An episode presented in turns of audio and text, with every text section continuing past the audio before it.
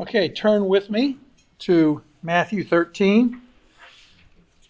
We're looking at the parable of the dragnet, and then we'll look at the following that a very brief little parable of the householder.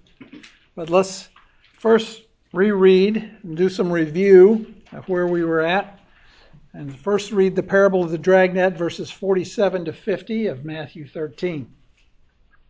Says, Again, the kingdom of heaven is like a dragnet cast into the sea and gathering fish of every kind. And when it is filled, they drew it up on the beach and they sat down and gathered the good fish into containers, but the bad they threw away. So it will be at the end of the age. The angels will come forth and take out the wicked from among the righteous, will throw them into the fiery furnace. In that place there will be weeping and gnashing of teeth. So that's the. Uh, there's a lot that can be said about this parable. Jesus is only interested in one element, and that is the separating process that took place on the shore. Uh, he says it's a picture of the angels separating the wicked from the righteous at the end of the age. The time is coming when he will make that separation between those who are the true subjects of the king and love the Lord Jesus Christ and those who do not.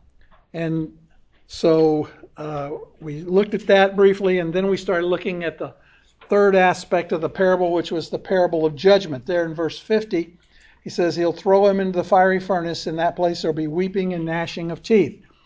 And we said last time that if there's any doctrine in the Bible that we wish wasn't there, it's the doctrine of hell.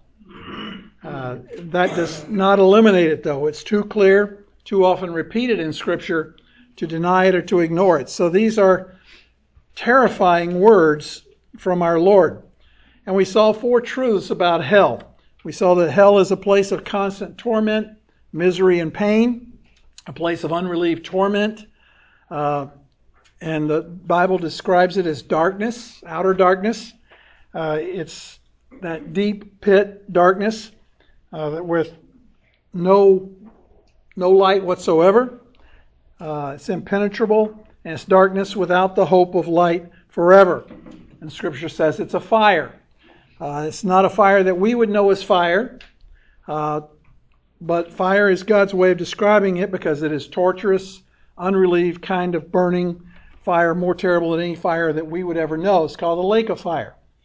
And So it's a place of absolute darkness which burns with an indescribable intensity, causing great torment to the damned, a place of no light and no relief forever and ever. Uh, only agony and pain.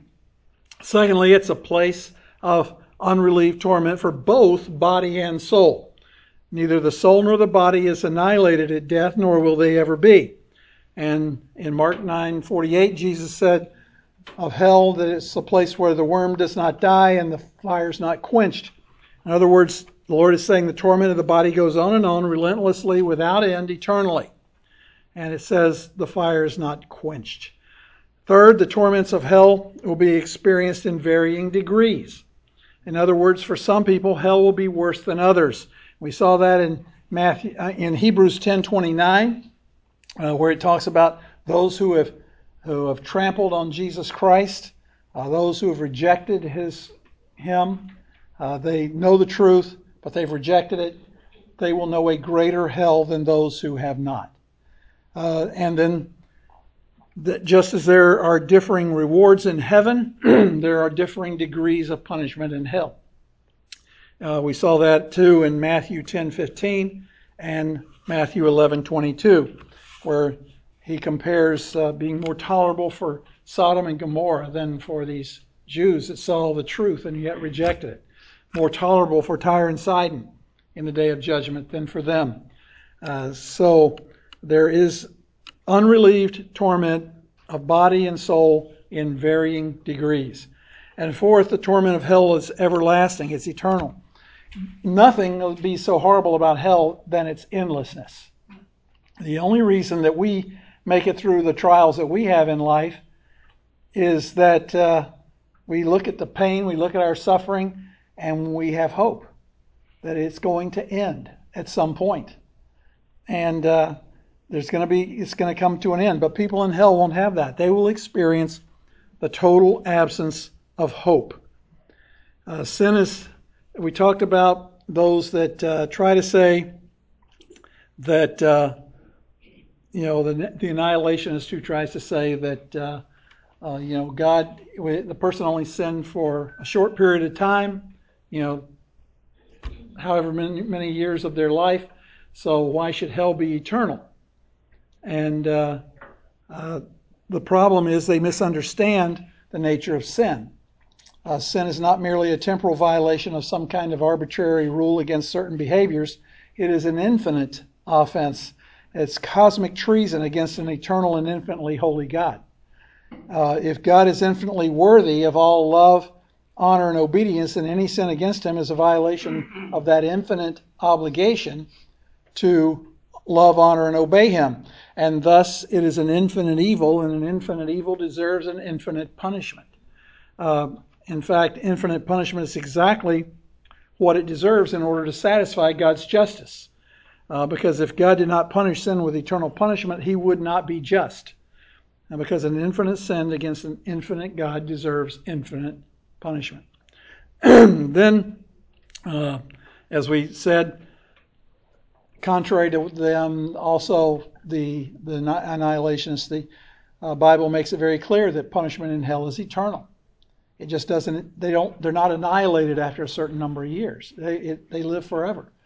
In Matthew 25, 46, speaking of the final judgment of the righteous and the unrighteous, it was Jesus himself who said, "And these will go away into eternal punishment, and but the righteous into eternal life." That tells us that it's just as everlasting as heaven. Whatever everlasting life is in terms of its length, so is everlasting punishment. And that's where we stopped last time. We had finished on the parable of the dragnet and, and what is talking about hell. And we come to the last part of the section, verses 51 to 52, the parable of the householder. So let's read it. Verse 51 Jesus says, Have you understood all these things? They said to him, Yes. He said to them, Therefore, every scribe who has become a disciple of the kingdom of heaven is like a head of a household who brings out of his treasure things new and old. And Jesus asked his disciples, Have you understood these things? The, the verb understood is from a Greek word which originally meant to put together. Uh, over time, it came to have the medical, metaphorical uh, meaning of to understand. So Jesus was asking his disciples, Have you guys put all of this together? Uh, have you got all this put together in your mind so that you understand that this form of the kingdom has both good and evil living together, growing together? That the, the good is going to continue to permeate and influence. Do you understand that in order to be a part of the kingdom, you have to give all that you have in order to obtain all that Christ is? Uh, have you put all of this together? Remember, he's been teaching all these parables all along. This is the final thing. So he's asking him, Do you see that it's going to come go along like this with the good and evil until the end, and then comes the final separation?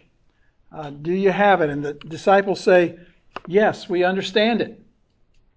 Now, knowing that how clueless the disciples usually were, you might be inclined to chuckle a bit and say, What do you mean? You guys are a bunch of clueless dummies.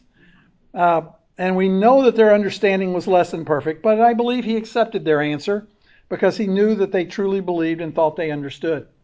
Otherwise, he wouldn't have said what he said in verse 52. So he's saying to them, Do you understand this? Now, why does he say that to them? Because back in chapter 9, verse 38, he saw the world as a harvest moving towards judgment. So he said, Pray with me that the Father will send forth laborers into his harvest to warn them. And in chapter 10, he calls the disciples. In chapters 11 and 12, he trains and prepares the disciples. In chapter 13, he taught the disciples. And now he says, Are you ready to go out with a message? And they say, We've got it, we understand it. And so then he says this in verse 52 Then here's what you're like you're like a scribe who's become a disciple of the kingdom who is who's like a homeowner.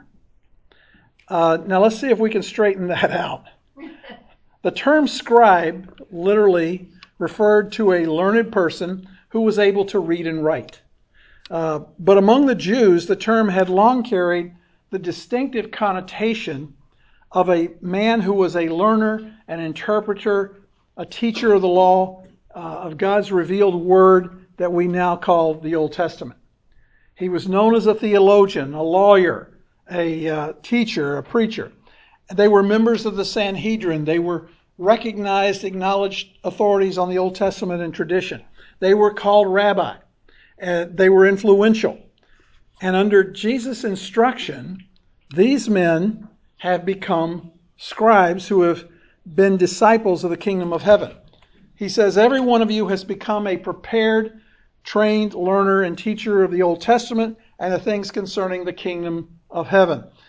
So that's what he's saying. In fact, you could translate it you're now discipled biblical scholars and teachers. Uh, that's what a scribe was really. He was a student, interpreter, a transmitter of Scripture. And he's saying, I've done the same to you. Just like the Jews do with their scribes, I've discipled you. I have discipled you into biblical scholars and teachers. And so here's what you're like you're like the head of a household who brings out of his treasure things new and old. Now, what does that mean? Jesus says, Well, now I've discipled you, I've trained you, I've prepared you, I've nurtured you so that you could become the laborers to go into the harvest and warn men. And now you're like a homeowner who has a storage room in which he keeps his valuables that which are for the needs of the household.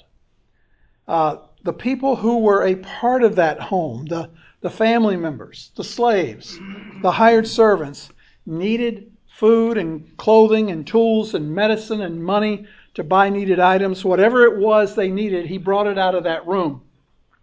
Uh, by the way, that word that is used there is thesaurus, uh, which means treasury or treasure.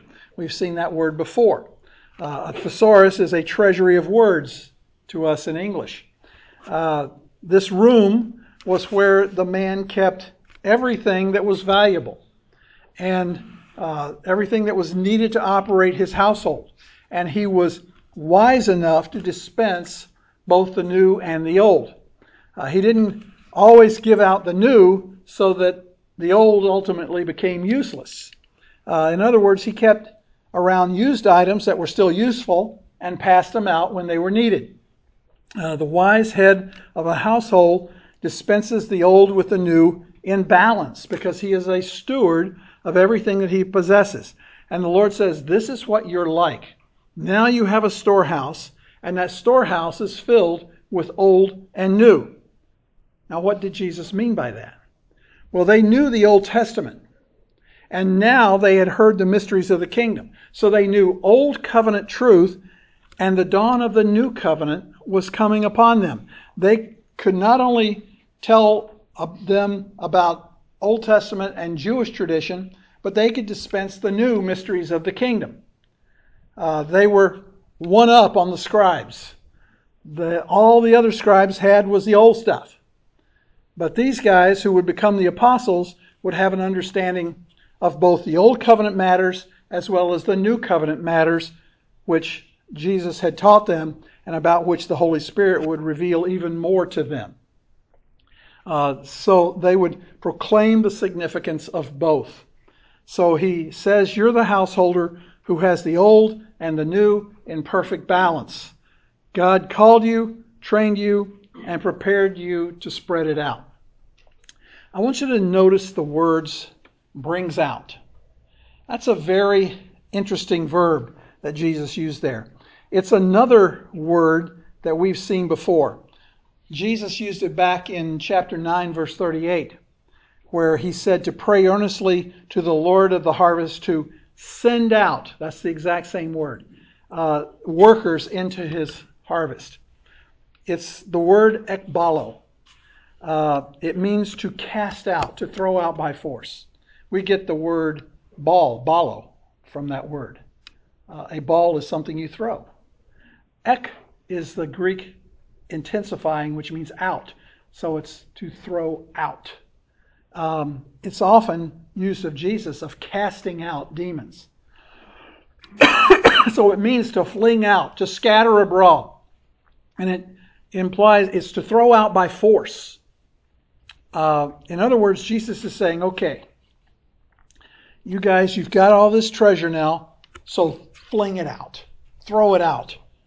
Now that you've been discipled, now that you're trained biblical scholars and teachers, throw it out. Give them the old and the new in perfect balance. That which God said in the past and that which is new in the form of the kingdom. Now, do you see the connection back to chapter 9, verse 38? Uh, all of this comes out of that statement about sending forth laborers into the harvest. Uh, Jesus is saying mankind is on the way to hell. And I want you to understand how the kingdom is going to be. It's a mixture of good and evil, but ultimately it's going to end in a separation. And now that you know this, go proclaim it. Cast it out there to everyone. Folks, I submit to you that Jesus is saying that our message is based on hell. That's our message. The world is going to hell. In the parable of the wedding feast in Matthew 22, the Lord gives a very similar illustration. Uh, there's a wedding, and lots of people show up at the wedding. But then the king comes in, and he sees a guy who doesn't have a wedding garment, and he says, What are you doing here? You don't have a wedding garment. In other words, you got caught in the net of the kingdom, but you're not really one of the real ones. You don't have a wedding garment. And it says the man was speechless. He had nothing to say. He had no claim to make. And the Lord says, Tie him up and throw him into the outer darkness. For many are called, but few are chosen. It's the same principle. Uh, the kingdom dragnet catches a lot of people but not all who are caught are going to be a part of the kingdom. Uh, we have a tremendous responsibility. It's been given to us to know the mysteries of the kingdom, hasn't it? But to them it hasn't been given, and we have what they need. And so Paul says in 2 Corinthians 5:11, "So then, knowing the fear of the Lord, we persuade men." Uh, if you can't get your heart wrapped around the fact that people are dying and going to hell every second you breathe, then there's something wrong with your theology, isn't there? Uh, that's the epitome of selfishness. Our modern day version of Christianity has lost this because we decided that the world doesn't want to hear a message about hellfire and brimstone. Uh, in his commentary on Matthew, John MacArthur relates the following story that he experienced several years ago. As you know, Grace to You has been heard on Christian radio for many years. And he recounts a story about receiving a copy of the policy statement from one so called Christian broadcasting company that refused to proclaim anything that was fearful or uncomfortable. Uh, the company's stated purpose is, quote, to be a good neighbor to a variety of listeners, end quote. Uh, here's what the policy statement given to prospective broadcasters instructs them to do. This is a quote. Quote, when you're preparing your program for these stations, please avoid using the following criticism of other religions and references to conversion, missionaries, believers, unbelievers, Old Covenant, New Covenant, church, the cross, crucifixion, Calvary, Christ, the blood of Christ, salvation through Christ, redemption through Christ, the Son of God, Jehovah, or the Christian life. Uh, these people, the people listening, are hungering for words of comfort. We ask you to adhere to these restrictions so that God's word can continue to go forth. Please help us maintain our position of bringing comfort to suffering people. End quote. Folks, that's not comfort, that's preaching damnation. False comfort damns people uh, you must tell people the truth. How tragic that an organization that claims that is dedicated to bringing comfort refuses to so much as mention the elements essential to the only message that can bring true peace and comfort to the troubled soul. Uh, never think that you're bringing comfort to someone when you share a gospel message that is devoid of a warning about God's judgment on sinners. Jesus loved people so much that he warned them of the imminent and eternal danger that faces them apart from faith in Him. And we must do the same. So that brings us to the end of, of that section. Uh, before we jump into the next section uh, and get started on it, are there any questions or comments thus far? Yes? A general question. Is there anything that Jesus preached that did not come from the Old Testament other than perhaps the expansion of the gospel to the Gentile world? Well, And even that. even that could be argued that, that it was in the Old Testament quite clearly. Um, when he said, uh, A new commandment I give you to love one another, it's about, and even that can trace back to the Old Testament. So, um, you know, when he says, I go to prepare a place for you, you know, uh, but that's not about heaven, contrary to what a lot of people say. That's about him saying, I'm going to Calvary. Uh, and I'm in doing so, I'm preparing a place for you in heaven. You see, Jesus has not been up there for 2,000 years doing a construction job to build heaven, to make your place. God created the entire universe in seven days. He can create heaven in an instant. So uh, he's not up there building a place for you. He, when he said, I'm going to prepare a place for you, he was saying, I'm going to Calvary, and in doing so, I'm preparing the way for you to go to heaven. So, so yeah, you're right. Everything comes out of the Old Testament. Um, now, uh, let's read verses 53 to 58. Now it happened that when Jesus had finished these parables, he departed from there.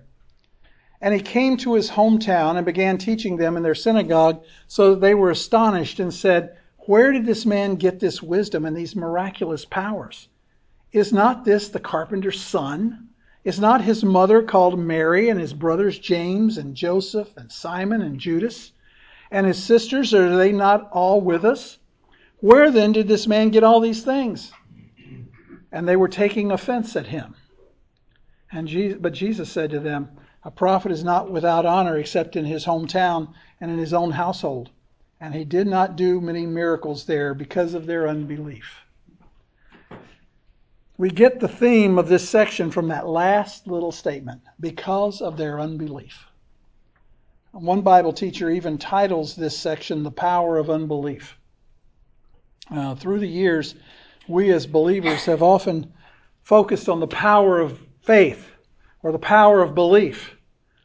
In fact, Jesus said if a person has faith the size of a mustard seed, he could move mountains and do the impossible. We all know the power of believing, the power of faith in God.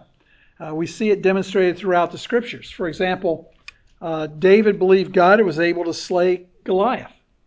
Uh, Abraham believed God, became the father of a great nation. Uh, a lame man believed God and was healed. A, a synagogue official believed God and his son was raised. Uh, the leper believed and was made whole. The centurion believed and his servant was made well. Uh, the people in Numbers 21 who believed and looked at a brass serpent were healed of their disease. Two blind men believed and were instantly able to see. Daniel believed God and the lions didn't harm him. Uh, the nation of Israel believed God. They walked through the Red Sea on dry land, and later on they believed God, and the walls of Jericho fell flat. Uh, the Philippian jailer believed God was saved, and as well as his whole household. A sick lady believed and touched the hem of Christ's robe and was made whole. Uh, Naaman the leper believed and was healed of his leprosy. Three young Hebrew men believed God and stood in the midst of a flaming furnace unhurt. And John 5:24 says that people who believe in Jesus are passed from death into life. Uh, the power it's, it's all about the power of believing, the power of faith. But on the other hand, we need to understand about the power of unbelief.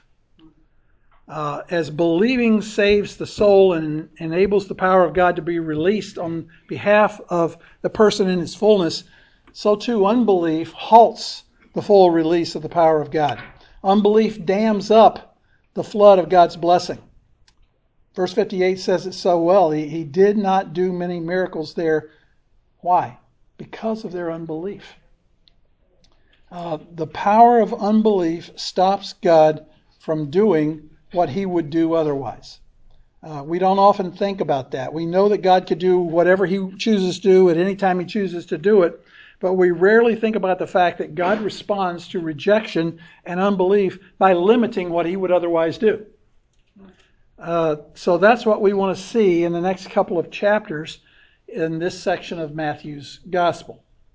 Uh, now, as we come to this section, you should understand that although Jesus continued to teach many additional truths and reinforced and illustrated those that he had already taught, the eight parables of Matthew 13 mark the end of Jesus' basic instruction to the disciples.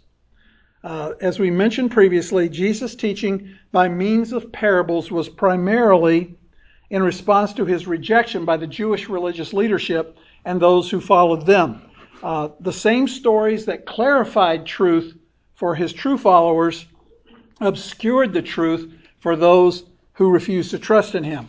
If you look back all the way back to verses 11 and 13 of this chapter, you see that he told them, To you it has been given to know the mysteries of the kingdom of heaven, but to them it has not been given. And then verse 13, Therefore I speak to them in parables, because while seeing they do not see, and while hearing they do not hear, nor do they understand.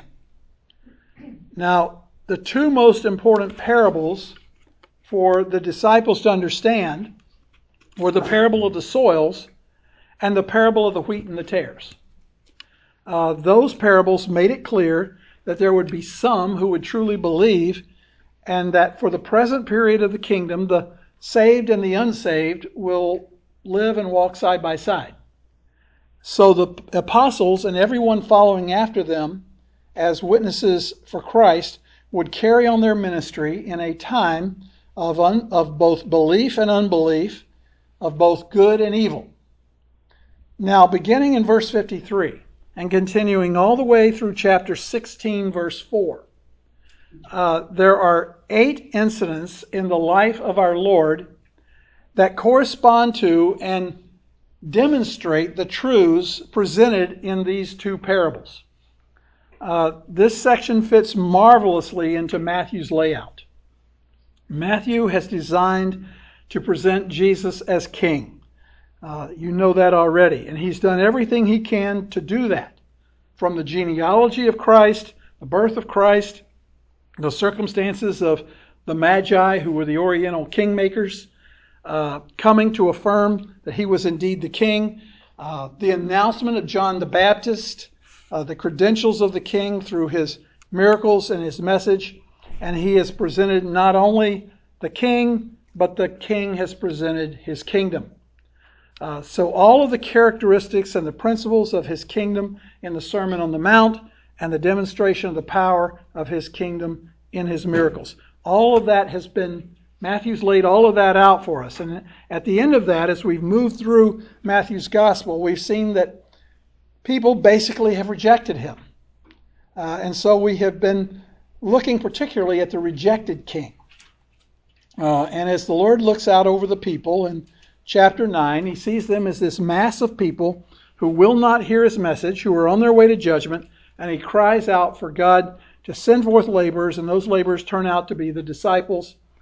And so, beginning in chapter 12, uh, chapter 10, we came to the training of the 12. And the summation of their training has come in chapter 13, where the Lord has given them these eight parables, uh, told them what to expect. And so now he's finished with their basic training, and it's time to move out. And so we read in verse 53 he departed from there. And the major mark of this section in Matthew's gospel is the king's rejection. The king's rejection. As he, he, as he and the disciples move out into the harvest, they encounter those who illustrate the kingdom as he described it in the parables. It is a time of faith and unbelief, of believing and not believing. And so he is saying, in effect, to his own and to us, as you go out into the world, expect that some will believe and some will not. And to illustrate this, Matthew gives us, beginning in this text, these eight incidents in the life of our Lord which illustrate the kind of response there will be to the king. And they're masterfully presented. Having said in chapter 13, expect rejection, expect unbelief, expect that here and there will be some who will believe. And there will be good with the evil growing together. Jesus now illustrates that as they move out. And so they go to Nazareth, and as we see at the end of chapter 13, the, this incident there, and what was their response? Look at verse 57. It says they were taking offense at him. They were offended. They weren't at all interested in the message. They were uh, they weren't interested at all in the messenger. They were they, they would have nothing to do with it. They were offended. Now, if you compare this with the parable of the four soils, we could say they're what kind of soil? The hard stone, the hard stony ground, stony ground or hard soil, no response. As you move into chapter 14, you come to the second of the eight responses, and that's Herod the Tetrarch. He lived in Tiberias, which was in the Galilee area.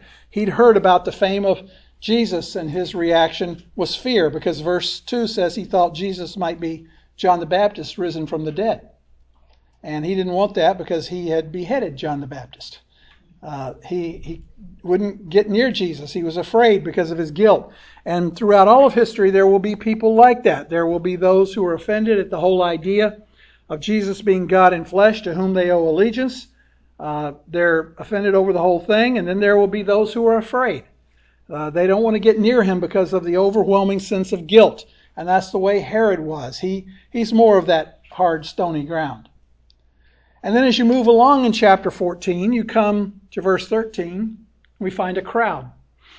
Uh, verse 14 says there was a large crowd. At the end of verse 13, it says, They followed him on foot from the cities. And verse 14 says, He felt compassion for them and healed their sick. And then we see that he miraculously fed them.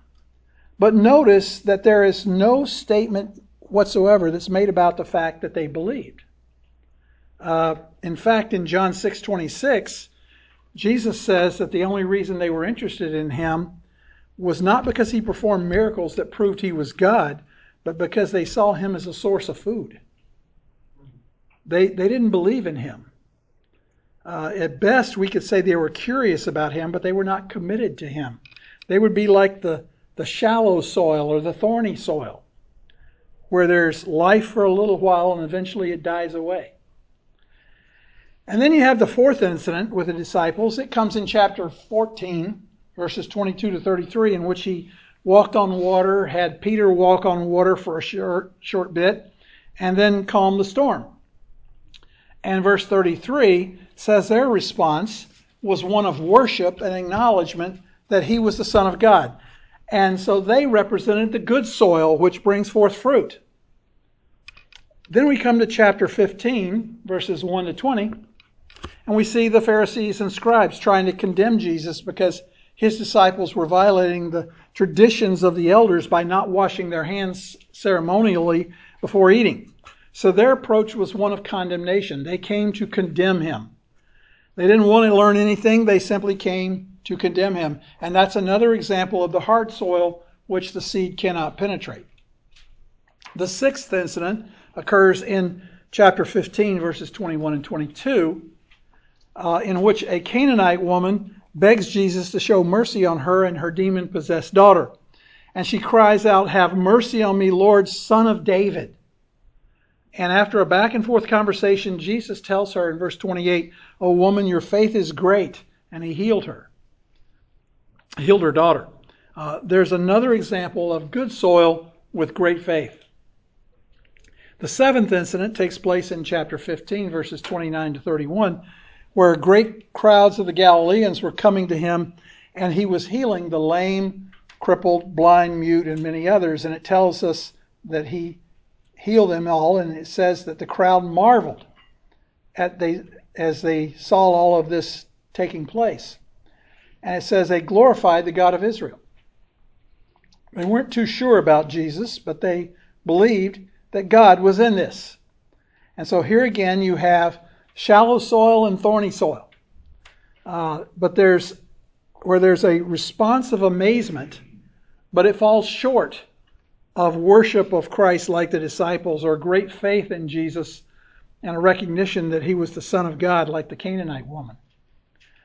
And then the last of the eight incidents comes in chapter 16. And here again, it's the Pharisees and the Sadducees. That is, you got both the conservatives and the liberals of Judaism team up together and try to put Jesus to the test. And what's their approach? Once again, rather than responding to the, all the evidence that he has already shown, they demand that he perform a special miracle for them. It's just another form of attack. They're opposed to him, and once again, they are the hard, impenetrable, impenetrable soil. And what I find interesting is that there are eight incidents, eight interactions with various groups, and of those eight, only two illustrate good soil. Uh, that's the same ratio as in the parable of the soils. Um, so Jesus has taught the disciples that the response to the gospel in the present age would vary just like the soils in the parable are different.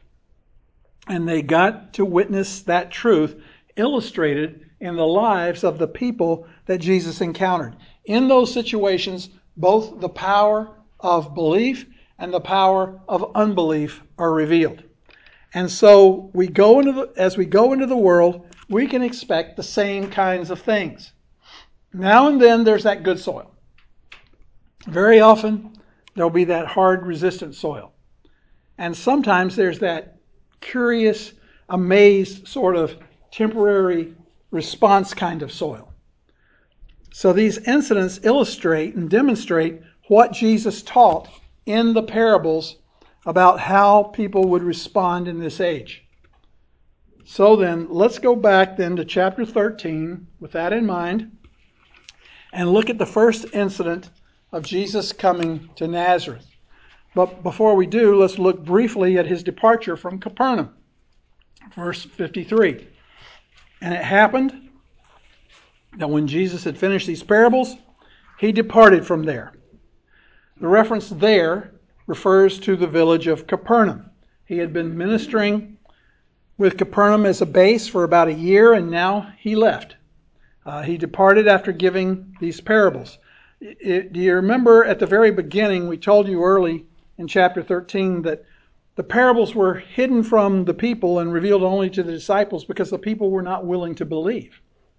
In fact, back in chapter 11, uh, verses 23 and 24, Jesus says, And Capernaum, will you be exalted to heaven? You will descend to Hades. For if the miracles had occurred in Sodom, which occurred in you, it would have remained till this day. Nevertheless, I say to you, it will be more tolerable for the land of Sodom in the day of judgment than for you. In other words, Jesus pronounced a curse on the city of Capernaum. And so when it says that very simple little statement at the end of verse, verse 53, he departed from there. That's when Capernaum's history ended and God's damning judgment began. It was the beginning of the end. He never went back except in passing. He never reestablished a base there. Capernaum had its opportunity. He had come into that city, demonstrated power that could only be interpreted as being from God, and now it was over. And it marked a crisis in the town's history from which it never recovered. If you go today to Capernaum, no one lives there. Uh, it's utter ruin. And the only people there are tourists who get off the tour buses on the nearby road. Uh, it's one of the most beautiful places on earth, and yet no one lives there. Um, it has felt the hot breath of the curse of Jesus Christ for its unbelief. Uh, in fact, archaeologists tell us that the last synagogue built in Capernaum which was erected over the floor of the one where Jesus taught, was decorated with various animals and mythological figures. Uh, having rejected the true God, the people were at the mercy of the false ones. So, what happened next? Where did Jesus go next? Well, that brings us then to his return to Nazareth. Uh, when he left Nazareth, when he left Capernaum, verse 54, he says, he went back to Nazareth. It says he came to his hometown. That's Nazareth. It's about 30 miles away from Capernaum. In those days when they walked everywhere, He could have walked that in a day, maybe two, but uh, he could have walked that in a day or two, depending on how early he started and how many stops he took along the way. Uh, Mark's account tells us that the disciples followed him there. So he goes back to Nazareth, where he had been raised, where he lived for the first 30 years of his life, ever since he was a child, which makes what happened there even more amazing. And it says he began teaching them in their synagogue. Now, this is not the first time he did that. If you will recall, at the very beginning of his Galilean ministry, he went to his own hometown. I want you to see what happened because it's so very important in understanding what took place here in chapter 13. So turn over to Luke chapter 4. Luke chapter 4, verse 14. This was approximately a year earlier. Okay? It's about a year earlier. He's just beginning his ministry. And verses 14 and 15 tell us, And Jesus returned to Galilee in the power of the Spirit. News about him spread through all the surrounding district, and he was teaching in their synagogues, being glorified by all. And then look at verse 16. And he came to Nazareth, where he had been brought up, and as was his custom, he entered the synagogue on the Sabbath and stood up to read. Now that was very normal. Every little town had its synagogue, and on Sabbath day, everything stopped and everyone went to synagogue. It's kind of like things were on Sundays when I was growing up here in the South in the 1950s. Uh, everything stopped on Sundays. Uh, all businesses and stores were closed. Restaurants didn't open until noon or 1 p.m.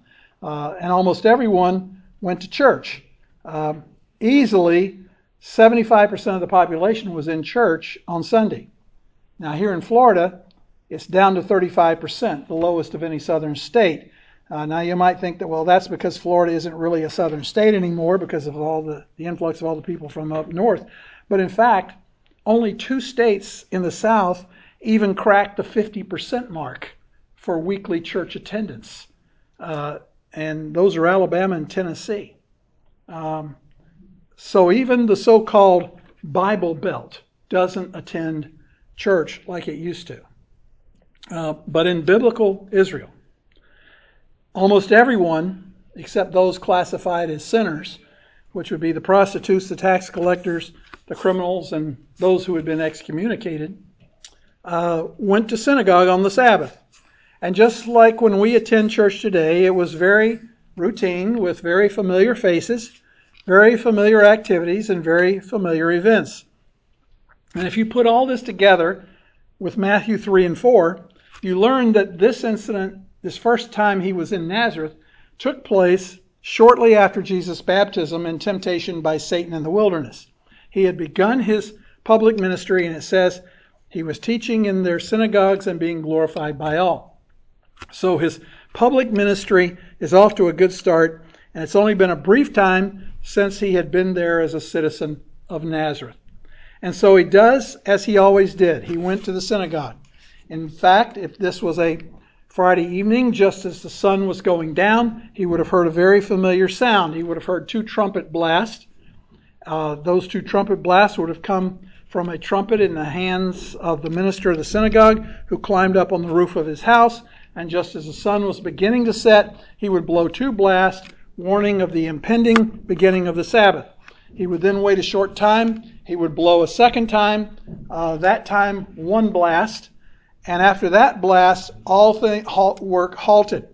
And after a short space, another short space of time, he would blow another single blast and then instantly put his trumpet down, lest he defame and dishonor the Sabbath by carrying the burden of a trumpet, since that third blast indicated that Sabbath had officially begun.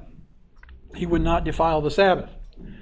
Jesus would have heard those trumpet blasts and with all the rest of the people, he would have stayed in a home on Friday evening, eating a Sabbath meal with the others in the home.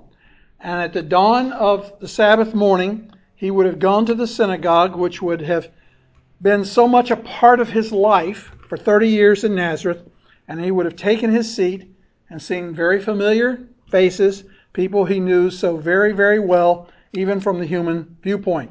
They were the same, but he wasn't.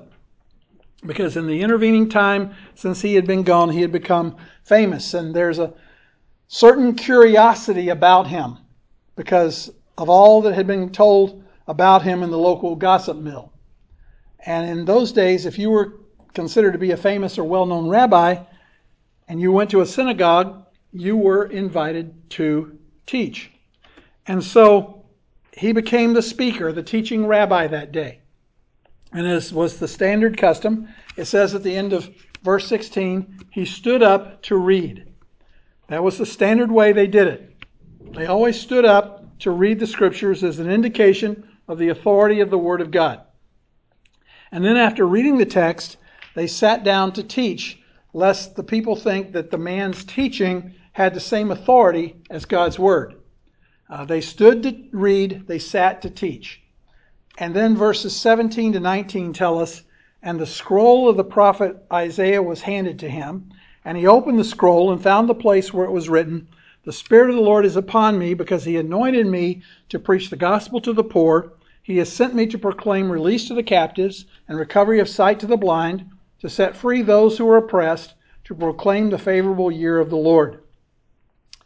Now, that is a very important text. It's a messianic text that describes the ministry of the Messiah and also described exactly the ministry of Jesus Christ. And verse 20 says, He closed the scroll, gave it back to the attendant, and sat down, and the eyes of all in the synagogue were fixed on him.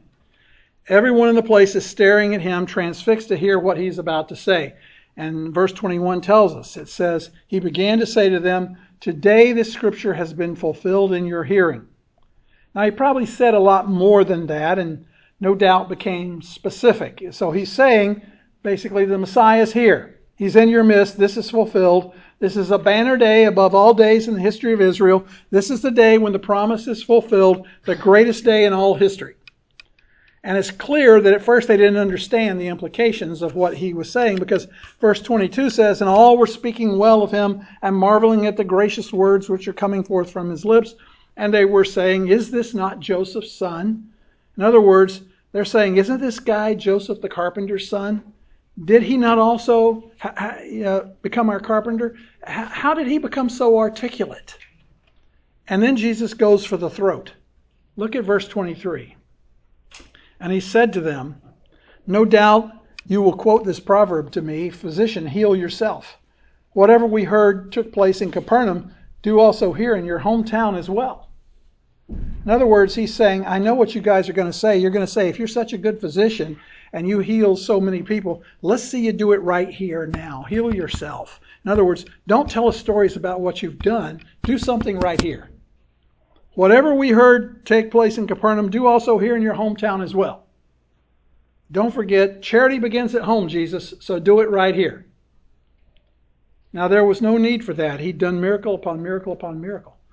So he tells them in verse 24 Truly, I say to you, no prophet is welcome in his hometown. They'd already given evidence of that when they said, Is this not Joseph's son? They're saying he can't be anything too special. He's just the carpenter's kid. And although it isn't mentioned by Luke in the, his account of this first encounter, Mark mentions it in his account in the second incident. They said, Is this man not the carpenter? So they knew that he was the local tradesman who had followed in his father's footsteps. He was no big deal to them. So why all this hubbub about him being a prophet and a healer? And then Jesus throws them a gut punch. Look at verses 25 to 27. But I say to you in truth, there were many widows in Israel in the days of Elijah when the sky was shut up for three years and six months when a great famine came over all the land, and yet Elijah was sent to the home was sent to none of them, but only to Zarephath in the land of Sidon, to a woman who was a widow. And there were many lepers in Israel in the time of Elisha the prophet, and none of them was cleansed, but only Naaman the Syrian. In other words, he's saying, hey, there's a lot of Jewish widows, and God never sent a prophet to any of them, but he sent Elijah to a non Jew. Boy, you just don't say that in a synagogue. You, you see, he's defending the right that he had to minister as the light of the nations. In Matthew 4, he says he's come to be a light to the nations, and he's preaching out to the nations and the people who were not God's people. And so he says to these fellow Nazarenes, Look, God's not going to do anything special for you. Why not? Because of your resistant, hard hearted unbelief. God doesn't cast his pearls before swine. Well, we have to stop. Our time is up. I'd love to finish this, but I'll finish it, Lord willing, next week. Any uh, comments or questions on that? Remember, this is all lead up to Matthew 13. Yes. The physician heal yourself did not mean he He was, is was to heal himself. right. Heal somebody right now. Yeah, yeah, yeah. You heal, heal some of us. Show that you really, I've been wondering about that Yeah. for years. Yeah. yeah. Anything else? Okay. Yes, another. Oh, okay. All right. Well, let's close with prayer and head on into church and worship together. Father, we thank you for this day. We thank you for the opportunity to teach your word, to hear its truths and apply them in our lives. Now, Lord, as we go into the worship service together, or pray that all of us would lift our hearts in song and gratitude for all you have done for us in Jesus Christ. Lord, bless us as we go from this place today, that as we go through our lives, we would honor you and glorify you in everything we do. In Jesus' name we pray. Amen. 行，